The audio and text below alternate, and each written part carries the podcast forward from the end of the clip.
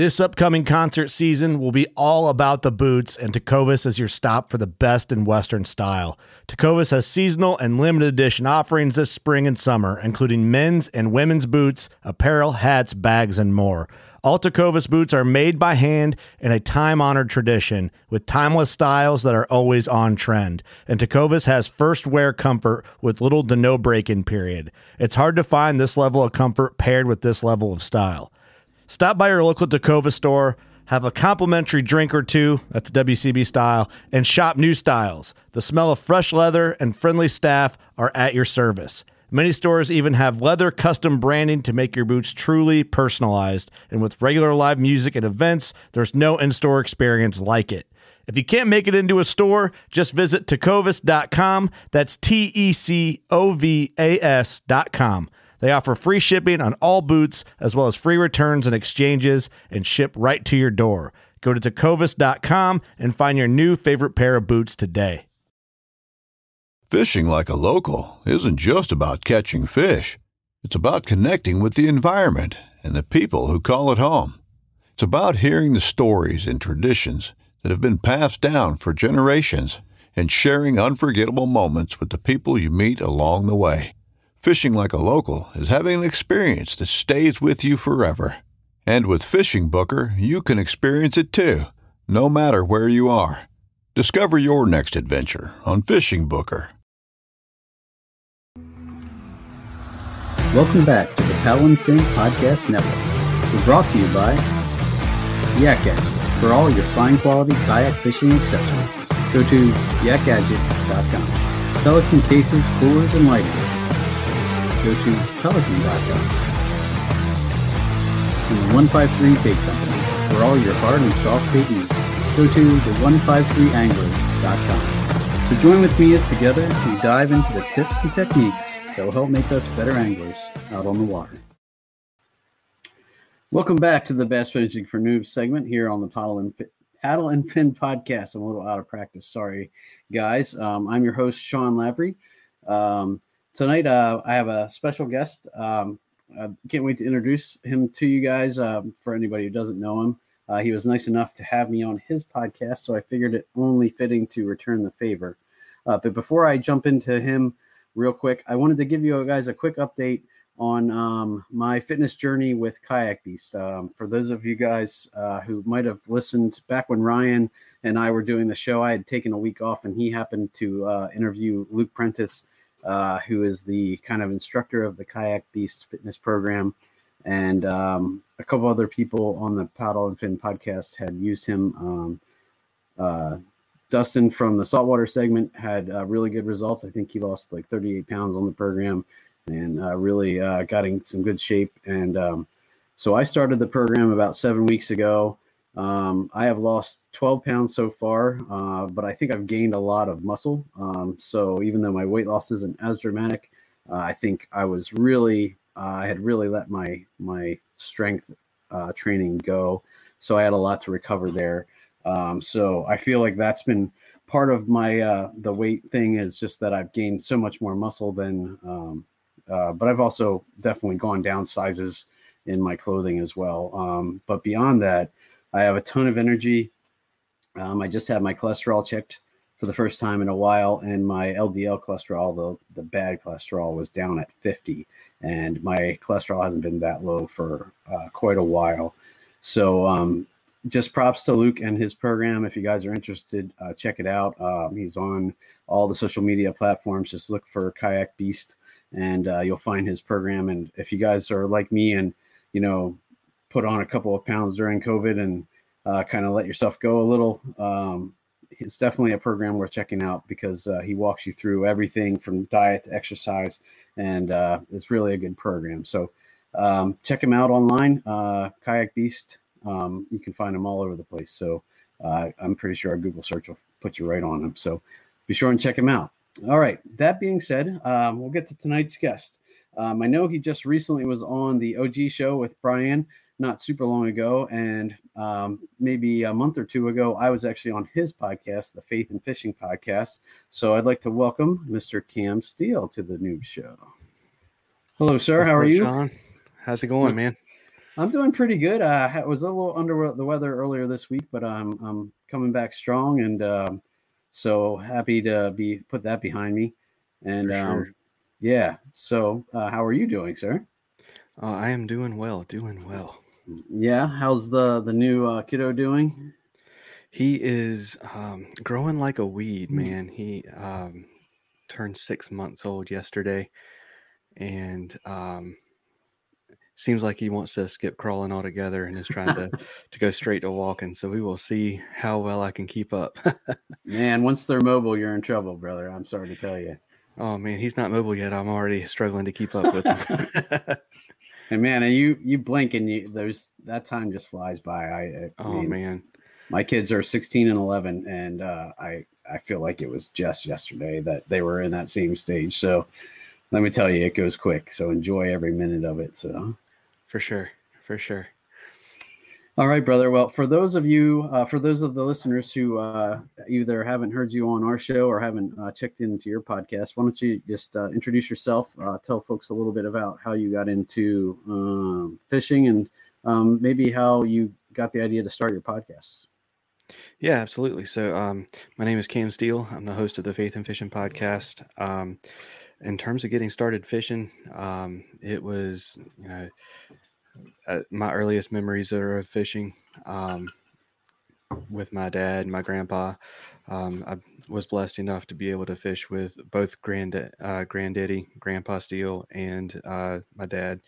Um, so I've gotten a chance to uh, to kind of grow up in it. Um, as recreational. Um, uh, tournament stuff is never really my thing. Uh, it was never really daddy's thing or grandpa's thing, but uh, we enjoy keeping up with it. We just uh, not really. Uh, we're a little too competitive for our own good, so we kind of stay away from it there. But uh, yeah, so in terms of getting started in the podcast, uh, a while back, um, listening to Chad Hoover. He uh, he mentioned his faith, and I kind of thought that would be a cool podcast is to kind of give give fishermen a chance to talk about what they believe in. And um, another another influencer said that if there's content that you want to see or hear or or um, listen to or whatever that you can't find it's on you to make it. So i i figured it i guess i i gotta make it. So i did. I think it was definitely a niche that needed to be filled. And uh, I mean, I was really kind of surprised when I first got into the kayak fishing um, community to see how much faith was kind of intermingled in and how much it was a part of the community. So I, I think it's definitely something worth a story worth telling. I mean, the fishing, I mean, if it's in the kayak fishing community the way it is, then you know it has to be widespread through the fishing community as well. absolutely for sure Awesome, man. Well, um, I know I've enjoyed listening to your show, um, all the different questions that you go, you dive into, and um, the, you know, just hearing sides of people, even my fellow uh, paddle and fin hosts. You've had quite a few of us on your podcast now, and just hearing that side of their stories, you know, it's it's intriguing and it's it's neat just to hear their face journeys and uh, you know how it compares to mine and um, just things that don't you know come up necessarily in our regular conversation. So um, Yeah, props for to you sure. for for finding that niche and, and filling it very well. So well i, I appreciate the kind words man no problem, no problem. Um, Cam kind of came to me with an idea for a show, and it, it kind of intrigued me. Um, he was talking about um, in his area um, starting to fish a lot of the local parks, uh, the small ponds uh, in these local parks, and um, I really uh, seemed like a good topic for me at the moment because um, uh, I'm guessing maybe you know quite a few of the people who listen to this show might be dealing with this as well. But uh, my local waters are completely destroyed right now from uh, Hurricane Ida. The Susquehanna is raging. Um, it's I just looked right before we started recording. Um, the section right by me is at 166,000 cubic feet per second, um, and uh, it's normally around 30. So it's eight times stronger than it normally is, and it's but it's on its way down. It peaked at I think 260 some thousand cubic feet per second. So uh, it's it was flowing like crazy yesterday. Um, it's on its way back down, but probably won't be fish- fishable by kayak this weekend. So I'll definitely be uh, searching for places a little more tranquil. So um, I, I kind of thought that was a good segue into that because, uh, you know, odds are they might be a little more murky uh, and have a little higher banks right now, but they're not going to be flowing like crazy like the Susquehanna. So for sure. Yeah. And I figured, you know, um, a lot of us start out whenever we're noobs, we start out on the bank and we kind of fish whatever um, whatever water is available to us. And the uh, uh, city park ponds are a lot of times, you know, that's that's what we have. Um, and for me, um, having uh, Henry, Henry, just having been born, um, being able to sneak off for an hour as opposed to load the kayak up, go take off for a day, come back, has been the the key. And uh, I've got one that's really close to work, so a lot of times I can sneak off from uh, on my lunch hmm. break and and and fish for for a few minutes and then come back. So it's it's been really nice doing that too. So just enough to scratch that itch, right? That's right. Just gotta just gotta scratch it. I know exactly what you mean. I, I like I've uh, talked a few times on here about it, but uh, we have a small stream that runs by our house that when I take the dog for a walk, uh, if I need to scratch that itch, I just take my tiny little trout rod with a, a little trout magnet on it and a little like tiny split shot and I'll stop with the dog and you know make a couple casts in there and just see what I can pull out. Usually it's a sunny or a bluegill or something little, but it's still something pulling on the end of the line. So that's right. You know, and a, a lot of these little park ponds, you take an ultralight in there with something like that, or like some wax worms or something. You can you can have a fun time. I've caught 30 fish in 30 minutes doing that. So it's it's fun, man. yep. No, I I agree with you, and uh, you know, it, it doesn't for me. It never has to be a huge fish. You know, do I like catching huge fish? Absolutely, but any fish will do. And if it's a creek chub or you know anything, and um, so um, one of the questions I I kind of thought of, you know, because I've I've been to parks around um, my local area too. We have quite a few, and uh, and a lot of them do have bodies of water on them um, my kids did like a library find program where they'd hide a kind of plaque in a park that and then give you kind of directions to get to them. So, you know, we'd go to a park to excuse me, find uh find these plaques and while we're walking around, I'm like, hey, there's water here, or there's a creek here, or there's a, you know, this here. I wonder if I'm allowed to fish that, or um, how did you first find? I know, obviously, you said uh, potentially you can see the signs of people fishing there, but there's other ways you found that out as well, right? Yeah. So, um, like you said, um, walking around the pond, seeing fishing line and all the trees and stuff. um, that's that's usually a pretty good giveaway. Um, and um, another thing was I went on the Google reviews and asked a question. Um, you can ask a question on Google reviews. Um, are you allowed to fish here? Um, are you allowed to fish from the bank or whatever kind of question you want to ask? And um, I ended up getting a bunch of responses that way. So okay. Um, that's a that's a way to do uh, way to do that. And a lot of times the public's uh, public places like that, if they don't have a sign, you're you're good to go.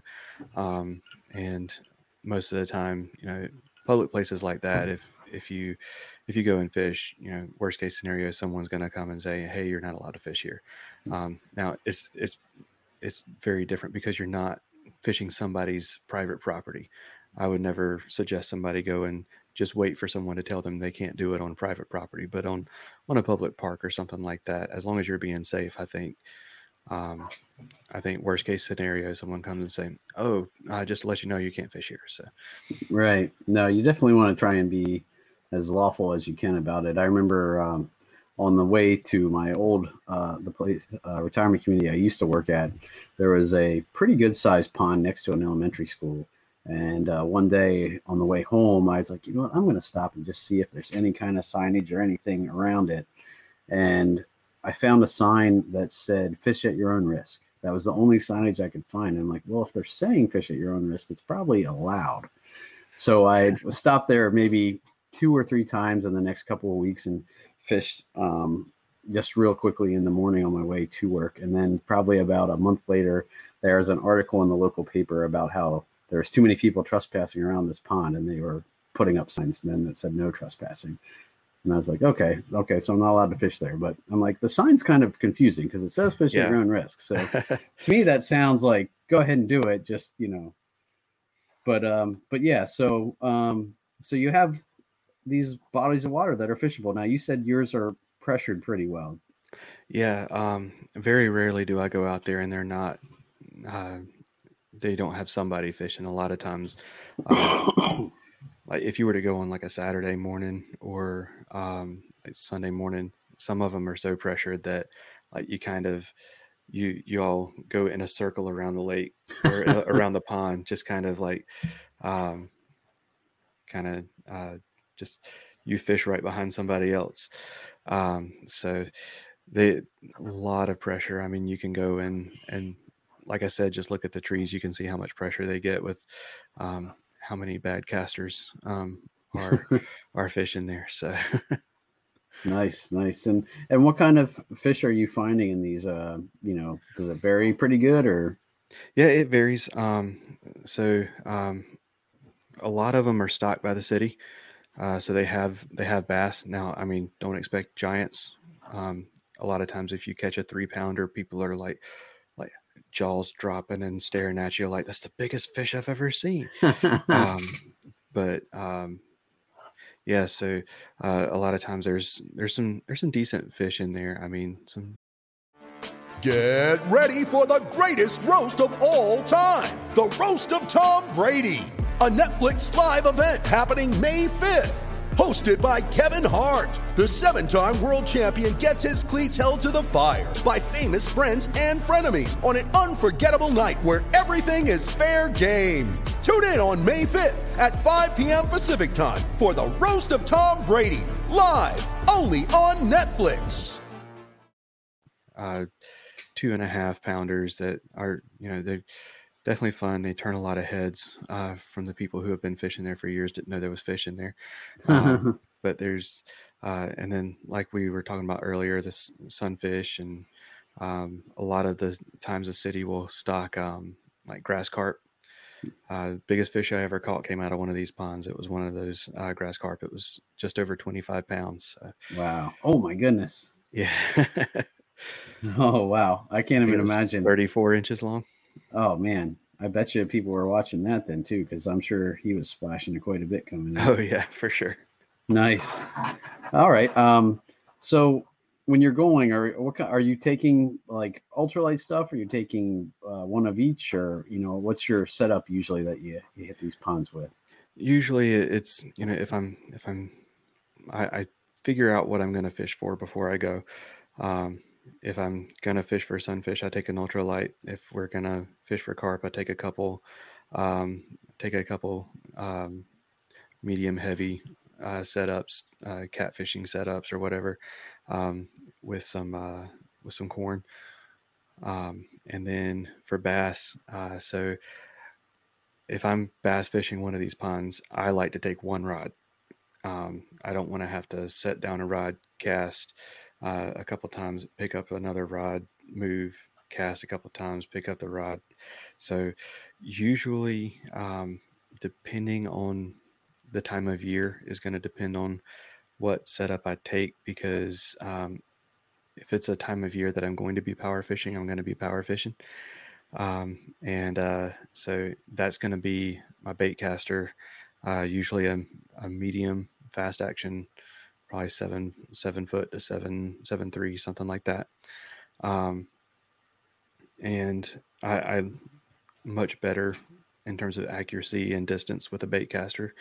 Um, so but most of the time um, especially in the dog days of summer or wintertime or whatever it's a medium fast action spinning rod. Um, because uh, that way it's a it's something I can throw something light on it if I need to. Um, if I'm going to be skipping, I know I got to take my spinning setup because I'm not good at skipping on a bait caster yet. Neither am I. Um, um, but uh, that's another thing. If you if you skip on one of these ponds underneath a overhanging branch or something, that turns heads too. Um, um, and then, uh, so for me, I like uh, straight 15 pound braid.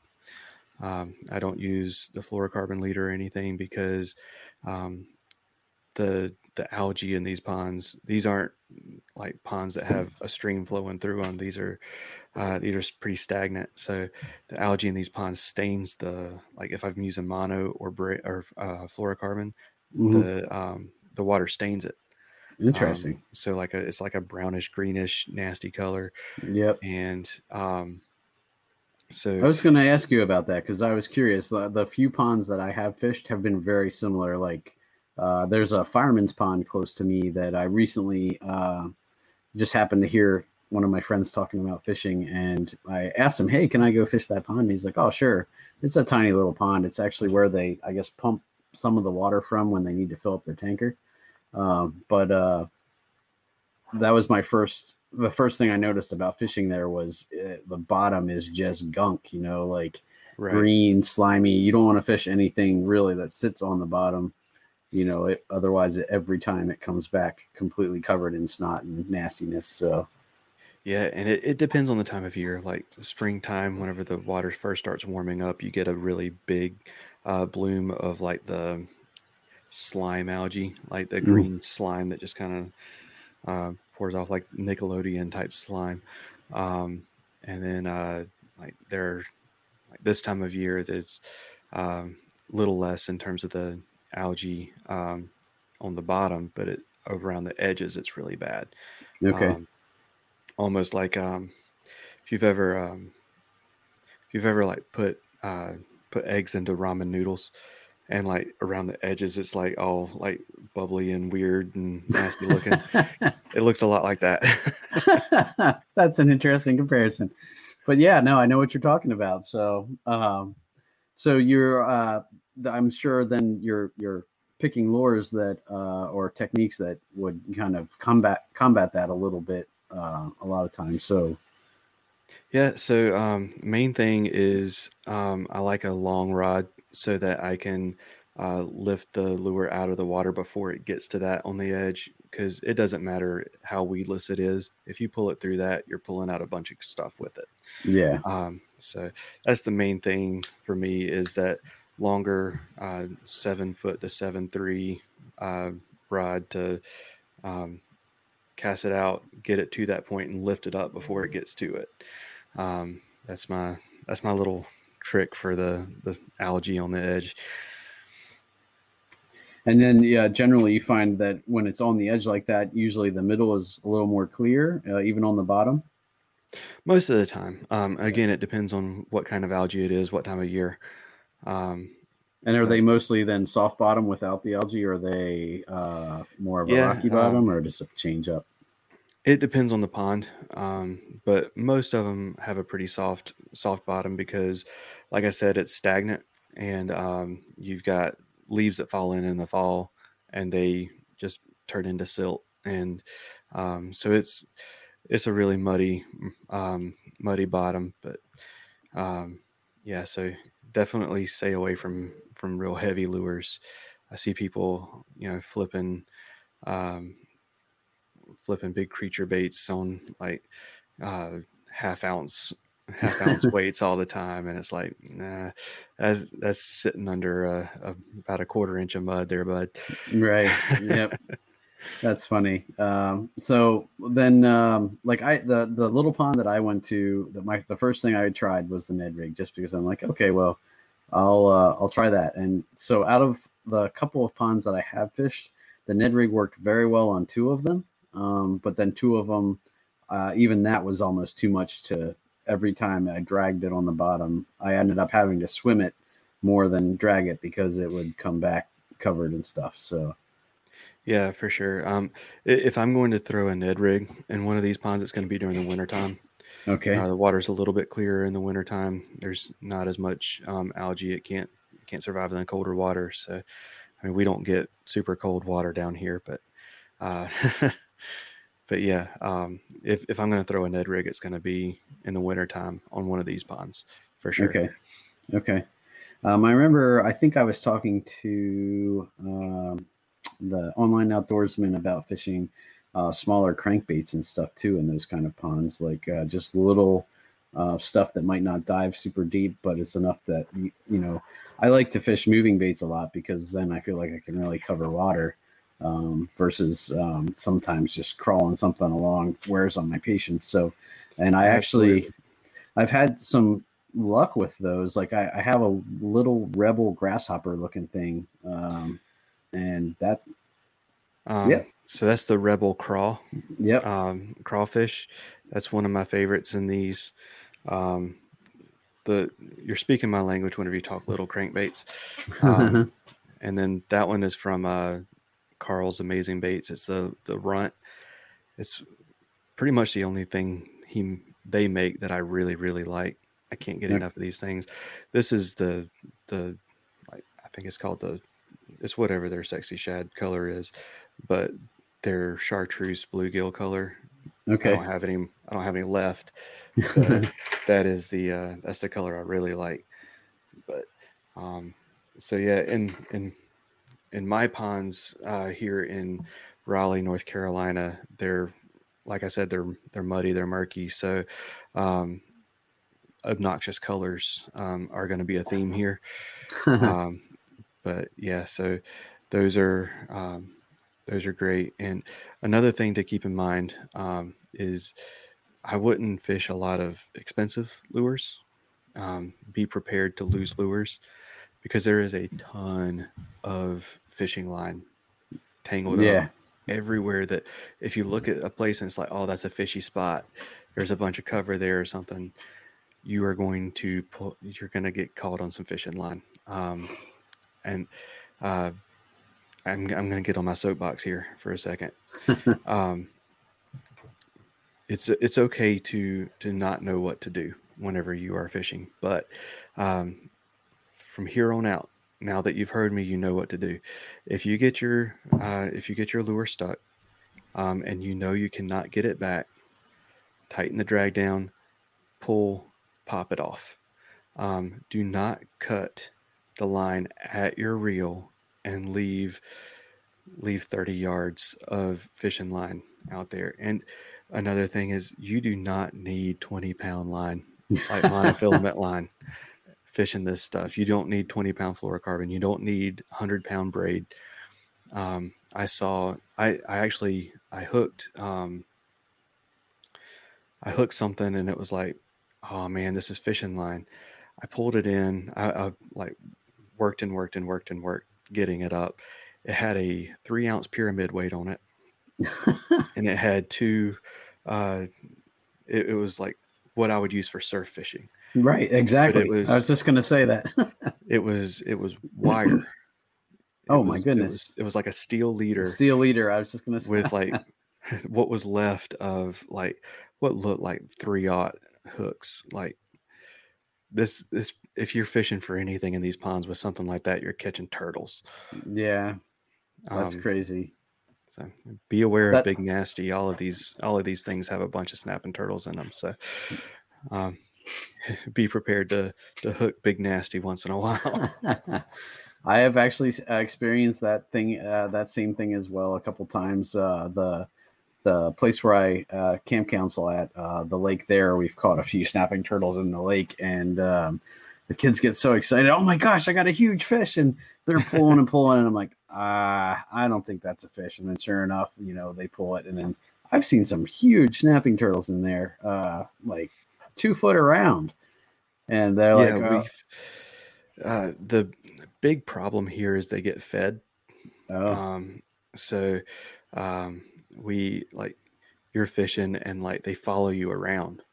Oh my goodness. Because they're expecting to get fed. So um don't don't feed snapping turtles, y'all.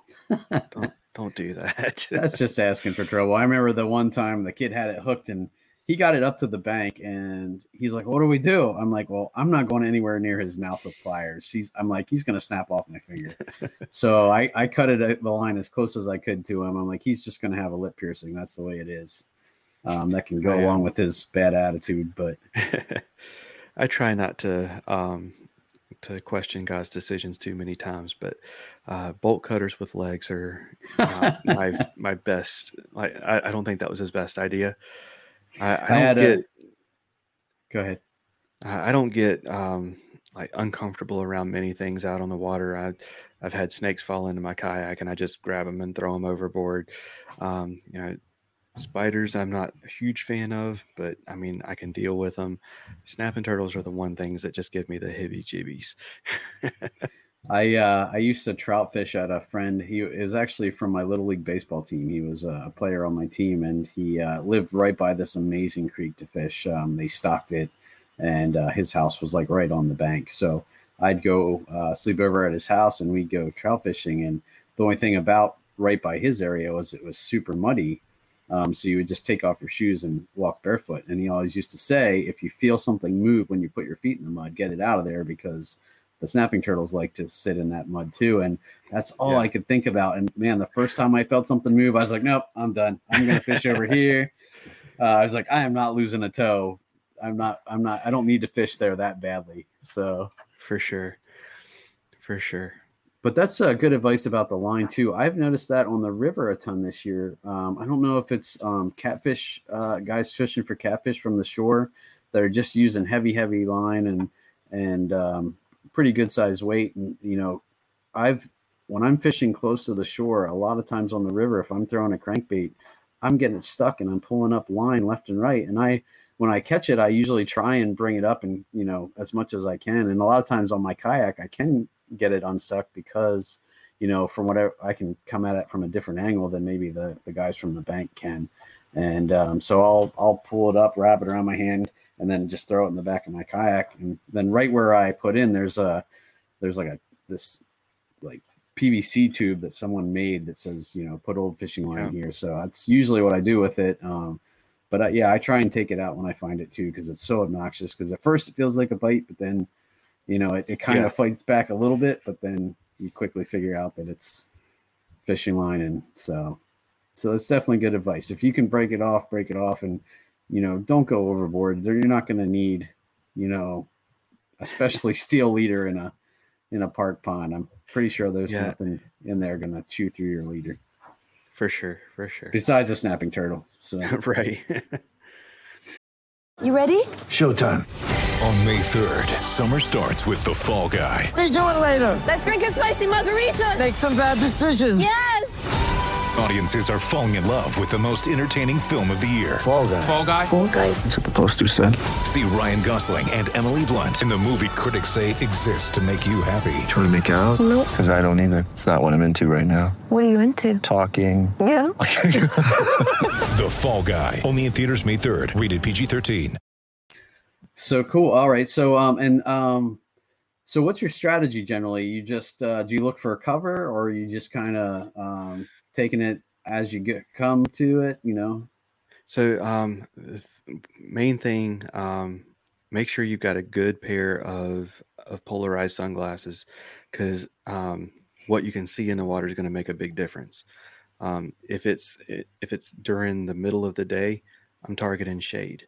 Um, uh, these these ponds don't have a lot of a lot of shade most of the time, so I am like um, this is from from Jay's jigs. This is one of their f- skirted finesse jigs. Um, I'm taking one of these with like a, a double tail grub as a trailer, and I'm skipping that under under overhanging branches and stuff into the shade. Um, and uh, what I'm doing is I'm fishing it like I would a wacky rig. I'm watching it on it on the way down, mm-hmm. uh, watching the line um, on the way down. Let it sit on the bottom for a couple seconds, a couple quick hops. Watch the line on the way down, couple quick hops. Watch the line on the way down. Reel it in. Skip it back under there. Watch it on the way down, just like a wacky rig. Um, so that's uh, that's usually if if I know it's going to be a tough day or if it's like whenever I'm fishing on my lunch break in the middle of the day, that's what I'm starting with. Okay. Um, if I notice, uh, the great thing about these uh, double tail grubs as a trailer is if I notice that they're chasing, chasing it a lot, these work as like swim jigs too. Um, I can just swim it. Um, and that gives it action that way too. Um, it, Jay's Jigs has a bunch of different colors. Um, that one that I that one's the one I like the most. It's called um, cross-eyed cricket. Um, That's pretty. They've yeah, and then they've got uh, ones like that that um, are made to mimic shad. So put like a little um, finesse uh, finesse swim bait on that. You can swim that, um, and that'll come through through cover pretty well if you're paying attention as you're going through. Um, so that's that's going to be something. If I'm going real early in the morning or as the sun is going down, um, the popper.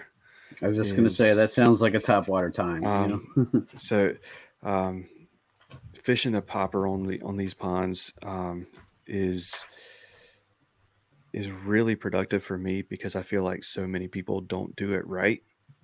Um, this is one of the reasons that straight braid is important to me. Um, so a popper is something I want to cast as close to cover as I can and leave it there. But whenever I'm using like mono or um, like a uh, poly or something like that, Mhm. um, any kind of line memory means that it's going to spring back and it's going to pull that popper away from the cover. So braid is going to stay right there, and I can give it a pop, pop, and you're looking for that gloop sound. Mhm. Um, so, in my opinion, the Rebel Pop R is as good as it gets. Um, and that baby bass color um, is, like I said, these are stock ponds. They don't see much other than bass and bluegill um, or whatever sunfish they're stocked with. Mhm. So, the the baby bass is going to be one of the main forages for bigger bass. So uh, that that baby bass color has been has been big for me. Um, if I'm going to be doing top water, another one that I like is the uh, the tiny torpedo Mhm. um, from from Heddon, and just kind of throw that out there, and uh, I straight retrieve that um, just across the surface, real slow. Um, another big big one for me is inline spinners. Mhm. Um, the um, so for these these ponds, you know, small stuff like that is going to be key. Um, one thing I will say with that um, is using a um, like a snap swivel makes a big difference on that because so like for instance this one I I tied straight on Mhm. and a couple of times last time I was fishing it, the line wrapped around. I don't know if this is long enough to do it, but the line wrapped around the uh, the blade like that. Mhm. So whenever it spun, the whole thing spun and created line twist. Mhm. Um, so um, snap swivels are big there. Um, beetle spins are, I mean, if you are getting into to fishing of any kind, um, a beetle spin is the best dollar fifty you're going to spend. um, and that that black with the yellow stripes, that's the that's the main one I use. But um, but yeah, that's that's pretty much my arsenal whenever it comes to um, whenever it comes to fishing these little ponds, unless it's going to be you know in the wintertime whenever it's super cold.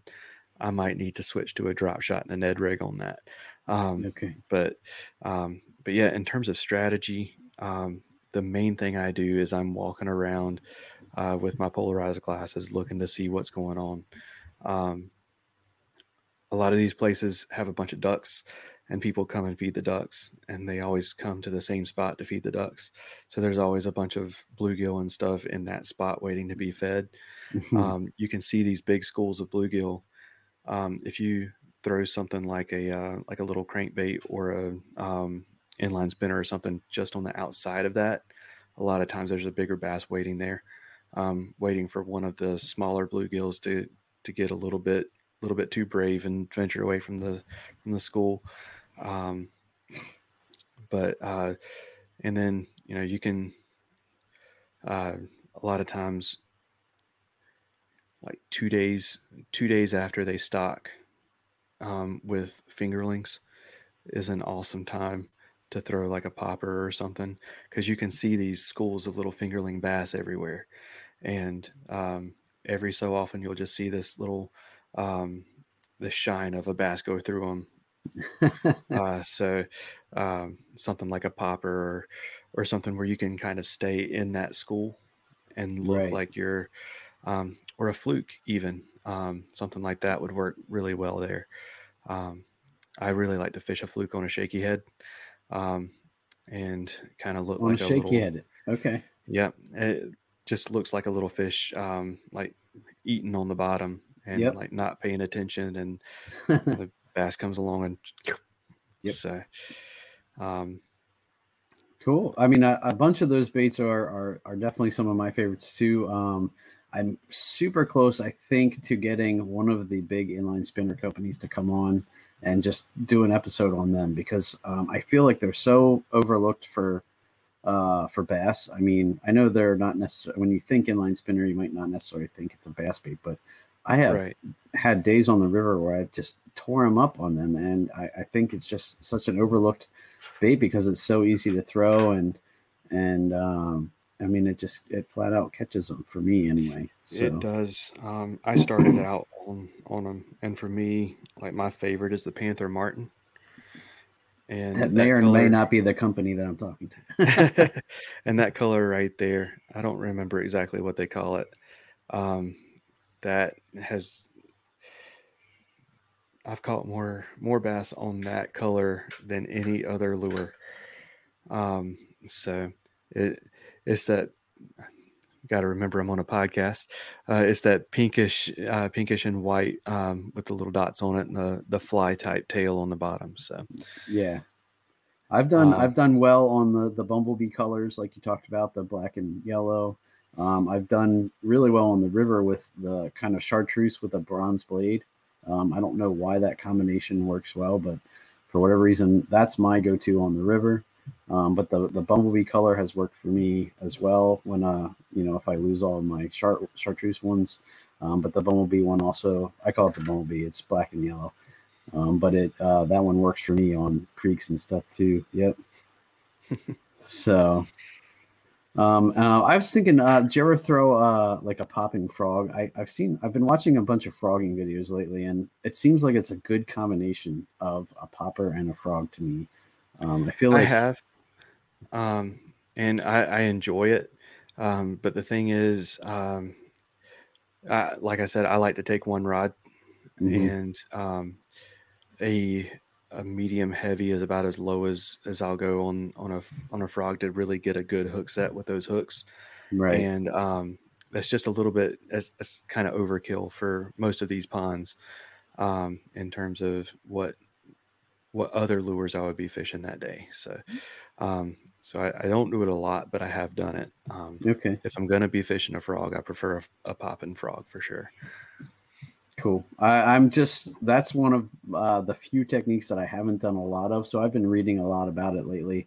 Um, I have a guest lined up, I think, to do a frogging episode. So um, it's just something I've been doing a little more research lately. But that makes sense that it might be a little, especially rod wise. Like I don't even own a heavy rod. I'm working on getting one. Uh, I have one on order, I believe, um, that I'm waiting to get yet. But um, uh, so uh, again, I understand the hardware for that is definitely a little different, and you're not going to have nearly as much uh, kind of universal things you can throw on that rod. So that makes sense.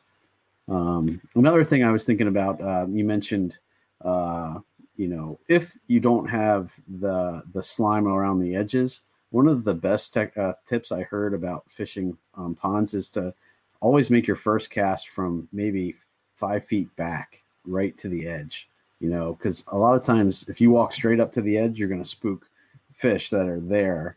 Whereas if you if you cast from five feet back or as far back as you can um, just to hit that edge first before you walk right up to it. Um, that's one i think i think that was Chad Hoover that uh, talked about that the first time i heard it as well.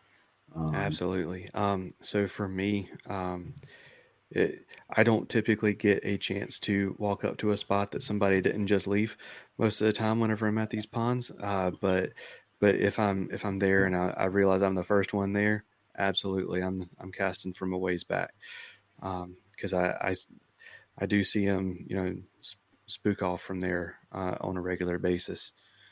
Um, another another little tip that now this is something that if you um, if you're not an accurate caster, um, don't do this, and I wouldn't recommend doing it with treble hooks. Uh, but follow the ducks. Um, a lot of times you see like ducks that are like um, eating on the side on the on the edge and stirring up a, a big cloud of, of dirt there.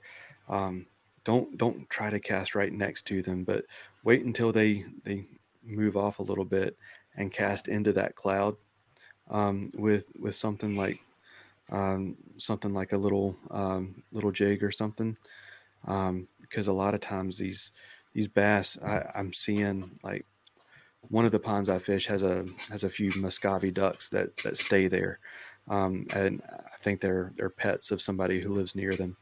Um, but they go and they they make a mess on the side, uh, stirring up this big cloud of silt, eating on little bugs and stuff.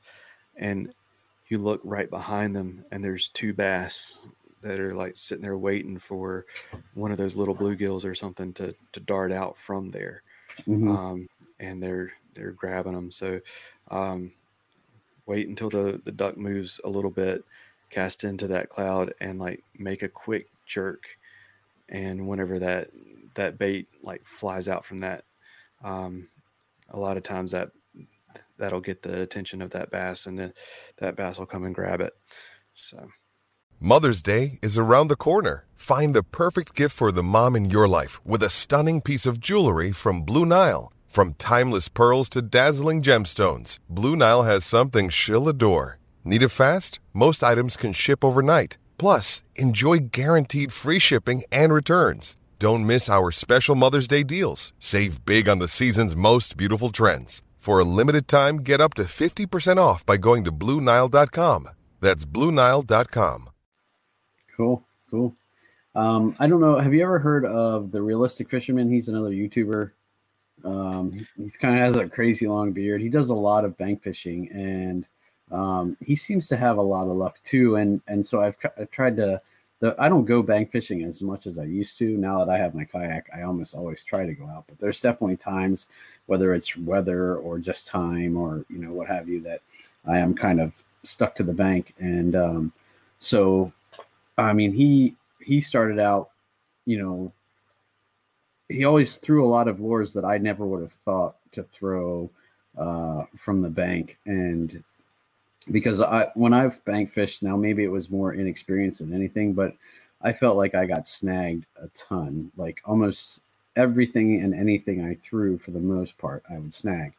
And um, so I avoided treble hooks like the plague because I felt like, well, that's just three times as more likely to snag. So, um, but you know, now now that I'm a little more comfortable, I you know I, I should go back to that. But um, for anybody who's looking for you know bank fishing techniques and, and stuff, I'd, I'd recommend his uh, YouTube channel.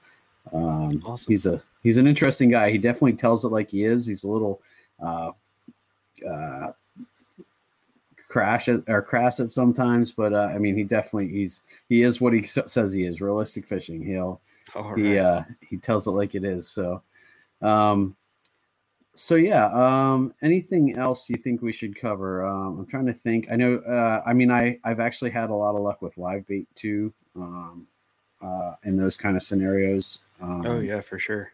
so that's usually something i'll if i know i'm going to be bank fishing i'll usually try and and bring along um just because i feel like uh it kind of ups my odds and normally i'm not going to be fishing for any kind of tournament or anything if i'm going to be bank fishing so I don't necessarily mind having live bait as much, um, especially if I bring my kids, because I know you know live bait. Oh yeah, for sure. For for kids generally is going to catch them more fish than artificials, but um, uh, but I also don't want them to be the whole where they just kind of sit, cast it out, and just sit there. And because to me, that's the fishing I I started with um, when you know the few people that I did get to fish with when I was little. That that was how they fish.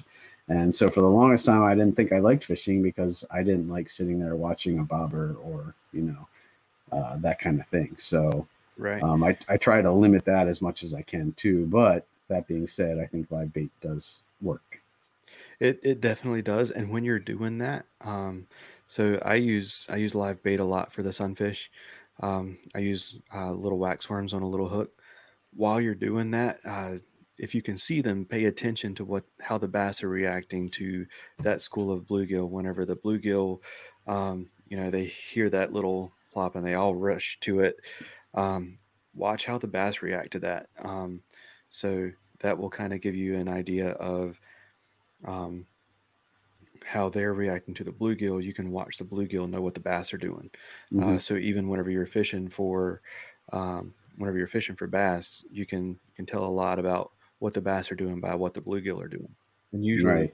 they're the ones that are much easier to see. They're they're out in the open, um, up against the bank. Um, not quite as well camouflaged um, as a bass. So um, they're usually a lot easier to see, and a lot of times you can tell what the bass are doing by the behavior of the the bluegill just by going and um, and fishing for bluegill for a little while and watching what the bluegill are doing, and then seeing how the bass react to that.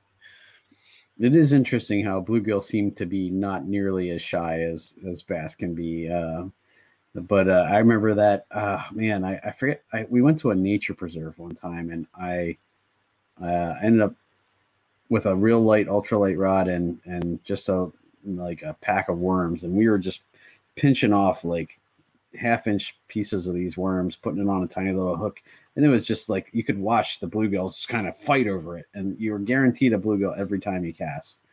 And um, I was just thinking, man, you know, if I was a bass, I would be just sitting there on the outskirts of that, just waiting for one to get a little way from the pack and you know, easy lunch. So Yeah, for sure. Um, yeah, um, I mean, most of these ponds aren't very deep, so keep that in mind whenever you're choosing um, choosing your techniques. Um, uh, most of them, um, you know, if they get to six, seven feet, um, I I highly doubt they do. Um, at least the ones here that I'm fishing. Um, keep in mind that I'm talking about the ponds that I fish. I mean, there's a lot of ponds all over the country. They're all going to be different, so keep that in mind. Um, but uh, another thing is to, uh, and this is really, really, really hard for me, and that is to slow down. mhm. Um, whether whether you're fishing a moving bait or whether you're fishing a finesse bait on the bottom, um, uh, slow down. A lot of times I am um, I'm fishing way too fast, uh, especially with something like a little little finesse jig or something.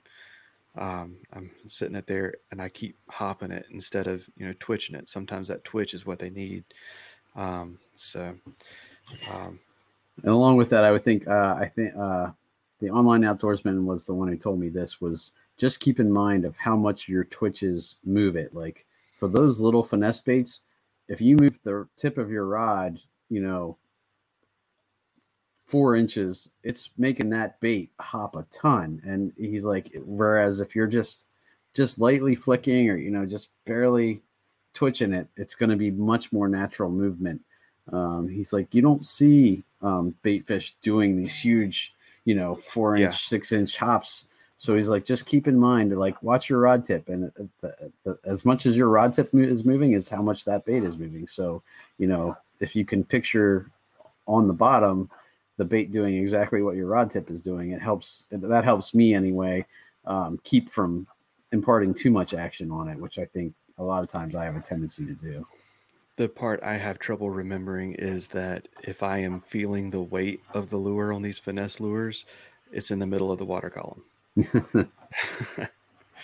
so I've got to try and remember that. But Yeah, and then and that's where like when I switch from like wacky rigging to um, finesse stuff, I really have trouble because when I wacky rig, I usually use a weighted wacky rig hook. So I like to feel that um, because I know then when I'm twitching it up, and I can then let it fall, and then when I twitch it up again, I know where it is. Whereas when I use a Ned rig and stuff, I just have to get to comfortable either knowing how long it's going to hit and what what the line does when it bellows out. You know, when it you know you can tell that lure hits the bottom. Um, so it, it really does make a big difference depending on the type of type of lure you're throwing and especially the weight of the lure you're throwing. So Absolutely. All right, man. Well, um, I'm trying to think of anything else we should cover on this. Uh, I definitely now want to go out and try some some ponds, at least just to see what's out there, because I feel like I don't see a ton of people fishing them, and so I'm first going to have to check and see if you're even allowed, because I do. I feel like we have a ton of parks doing these library finds and stuff with my kids. I we, I've been to a ton of parks that have water. Um, some of them I've obviously fished because they're lakes and they have big bodies of water, and I've definitely fished there. But um, some of the smaller ones have ponds and stuff, and so that's definitely something I'm gonna look into because it, like you said, if if you have the don't have enough time to you know go through the process of you know loading up the yak and going out and you know spending you know three four hours um, if you can just get away for an hour or, two hours and you know just enough to scratch that itch i think it's it's a perfect outlet you know uh, even just to break the tension or you know just give you get some stress out you know Yeah, for sure. Um, one one last thing. It may sound mean, uh, but if you can find someone that it's like, it looks like they are they almost know what they're doing. Um, maybe they're maybe they're fishing just just a little bit too fast.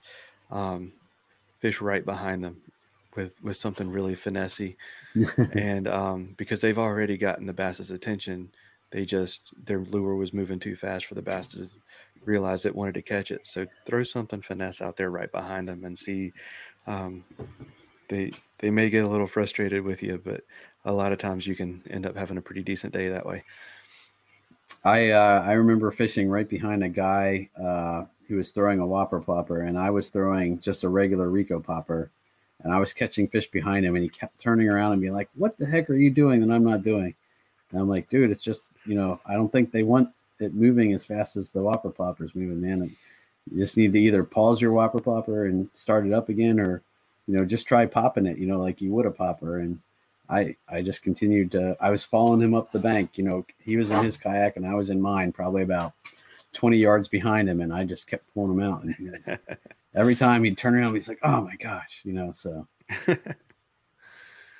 well, Cam, I wanted to ask you a question too. I, you know, you get to you did a lot of questions on uh, when I was on your podcast. So one of the questions I've kind of asked some of my guests, and I kind of gotten away from it, but I'd like to get back to it. Is um, if you could think about it, what's the best piece of fishing advice you've gotten, or advice in general? Uh, I, I, it's it's something I I think you know can extrapolate to life in general, but if it's just fishing, that's fine too. Okay. Um, as far as as far as fishing goes, um, slow down um, is the has got to be the best one.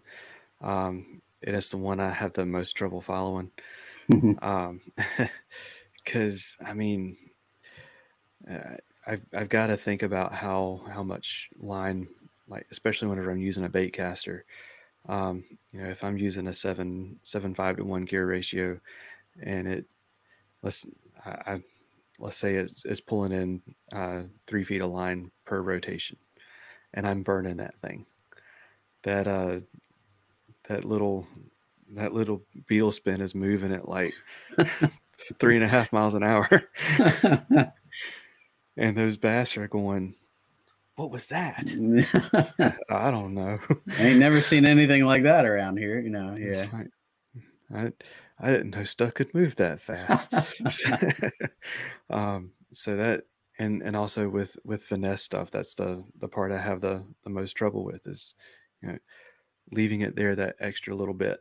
Um, one thing these little ponds are great for is you know they're shallow enough that you can you can make a short cast and watch watch your lure and see how it is acting um, with this little bit of a of a twitch or this this tiny little bit of a twitch um, and I, I will say I am much better at finesse whenever I am sight fishing in the springtime on uh, on uh, on beds whenever I can see my lure and how mm-hmm. it's reacting than I am in the summertime whenever it's it's uh, murky brown and I can't see what's going on down there. So um, having that that knowledge of what your bait is doing whenever you do this versus that, you know, especially when you can see it disappear. That's my favorite thing. When I can see my lure and all of a sudden, boop, it's gone. I'm like, oh, it's in a fish's mouth. Absolutely. Cool, man. Well, I, th- I think that's definitely good advice. We just did our jig show, and that was one of the big things that um, I heard over and over again about fishing a jig is if you think you're fishing it too slow, slow down because you're not fishing it slow enough. So um, that- I, I, I struggle with jigs um, still, but I didn't start having success with jigs until someone told me um, to think of it like a really heavy wacky rig. And at that point, you know, I I kind of understood it a little bit better. Um, that makes sense. Yeah. You kind of, you know, you you're watching your line and you're, um, uh, you kind of do that same kind of motion. It's just getting to the getting to the bottom a whole lot faster. yeah, you're definitely you're you're targeting the bottom a lot more than uh, you know a wacky rig would. But but yeah, that makes sense. It is a very similar movement once you're down there. So cool, man. Well, thanks again for coming on. Um, do you? Uh, I definitely let you shout out your podcast because it is amazing. I definitely, you know, if my listeners haven't checked you out yet, uh, you've talked to a ton of amazing people, and hearing, you know, the face side of their stories is amazing. So, where can the folks find that? Absolutely. So we're on um, all of the, the, major podcast platforms: um, Apple Podcasts, Google Podcasts, um, Spotify um, Anchor, Stitcher, and a few of the other ones too. Um, and uh, so yeah, just it's faith uh, apostrophe in uh, there is faith space apostrophe in space fish apostrophe in, um, or just you know faith and fish, and um, you can check out um, the website. It's uh, faith the letter n fish the letter n dot w i x s i t e dot com slash podcast. It's a long one because it's free. um, and uh, and yeah, so uh, check out check us out on Instagram. Um, it's at Faith'N Fish'N Pod. Uh, Facebook is uh, Faith'N Fish'N. Uh, join the Faith'N Fish'N group on Facebook. We um, uh, try to uh, ask the question, "How can we pray for you this this week? How can we pray for each other this week?" Um, and kind of share our our fishing adventures and and keep each other in prayer and stuff. It's it's growing pretty fast, and it's uh, it's really awesome to see all the new faces. So uh, would love to see y'all up there too. When you need mealtime inspiration, it's worth shopping Kroger, where you'll find over 30,000 mouthwatering choices that excite your inner foodie. And no matter what tasty choice you make, you'll enjoy our everyday low prices, plus extra ways to save, like digital coupons worth over $600 each week. You can also save up to $1 off per gallon at the pump with fuel points. More savings and more inspiring flavors make shopping Kroger worth it every time. Kroger, fresh for everyone. Fuel restrictions apply. Um, so yeah, uh, one thing I definitely want to do. Um, I have been on the OG show, like you said. I've been on um, Off the Water, and I have yet to thank my listeners on this podcast. Um, so I want to I want to thank everyone who's listened to the podcast. Um, whether you've listened to it once or whether you've listened uh, to every episode that's come out, it means the world to me that you're listening. Um, so definitely want to say thank you uh, to y'all. Um, and uh, yeah, uh, thank you to uh, Savior Outdoors and Jay's Jigs and um, Get Outdoors, uh, Pedal and Paddle, uh, some great sponsors of the podcast. Um, I wanted to do something special for y'all too. Uh, we've got a merch store, um, and uh, so we've got T-shirts and uh, and stickers, hoodies. Um, so you can go uh, to the website, click on the uh, on the shop tab, and it'll take you right to it. Um, and if you uh, so this podcast goes up this coming Monday, is that right? That's right. Yep. uh, two weeks from Monday, this is going to expire, but use code uh, promo code Noobs. It'll get you twenty percent off of anything in the store. So awesome. Um, well, I think it's anything. Um, Teespring just uh, raised their prices, so they won't let a, a discount work if it takes uh, if it eats into their cut. So, right. um, if twenty percent is too much on on something small like a sticker or something, it, it may not work. But I think it'll work on everything. Cool, cool, awesome, man. Well, again, thanks so much for coming on. Um, I think you're doing great things. I love the, you know, the product spotlight thing that you do. Um, Jay's Jigs is relatively new. You just got them, right? Not too long ago. Yeah, um, we have been. Uh, see, I guess it's been about a month, month and a half, something like that. Okay. Um, but they've been awesome. Um, Joey's been on the podcast now. Mm-hmm. Um, so yeah, um, they're they're running a big uh, Labor Day sale right now.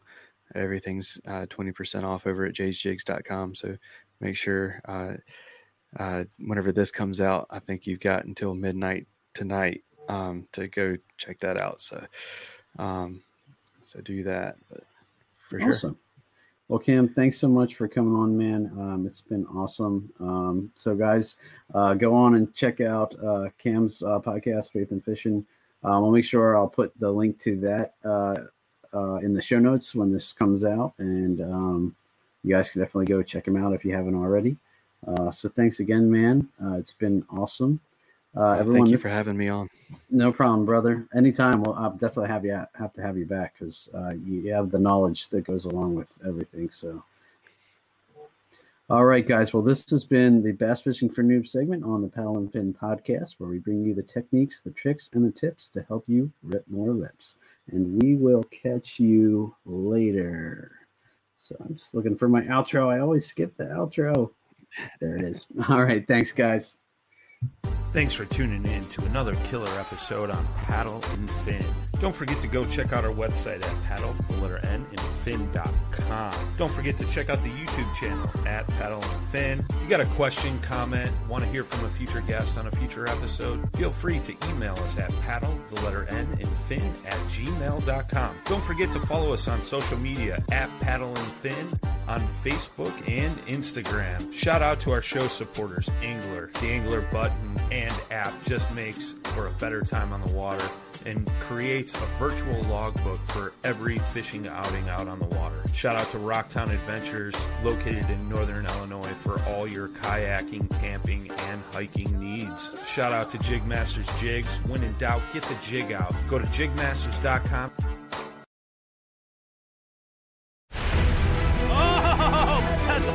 Don't miss Thursdays with Saltwater Experience, brought to you by Golden Boat Lifts. Every Thursday night from 7 to 10 p.m. Eastern on Waypoint TV, the destination for outdoor entertainment. Through the Blackwater bayous and in the dark Louisiana night floats a duck camp, alive with the sounds of swamp pop and the smells of Cajun cooking. Mississippi Delta in Venice to the Cajun prairies of the Southwest. Me and the Duck Camp Dinners crew will be hunting and eating it all. This is Duck Camp Dinner. Join me, Chef Jean Paul Bourgeois, and the whole crew every Monday at 8 p.m. Eastern on Waypoint TV.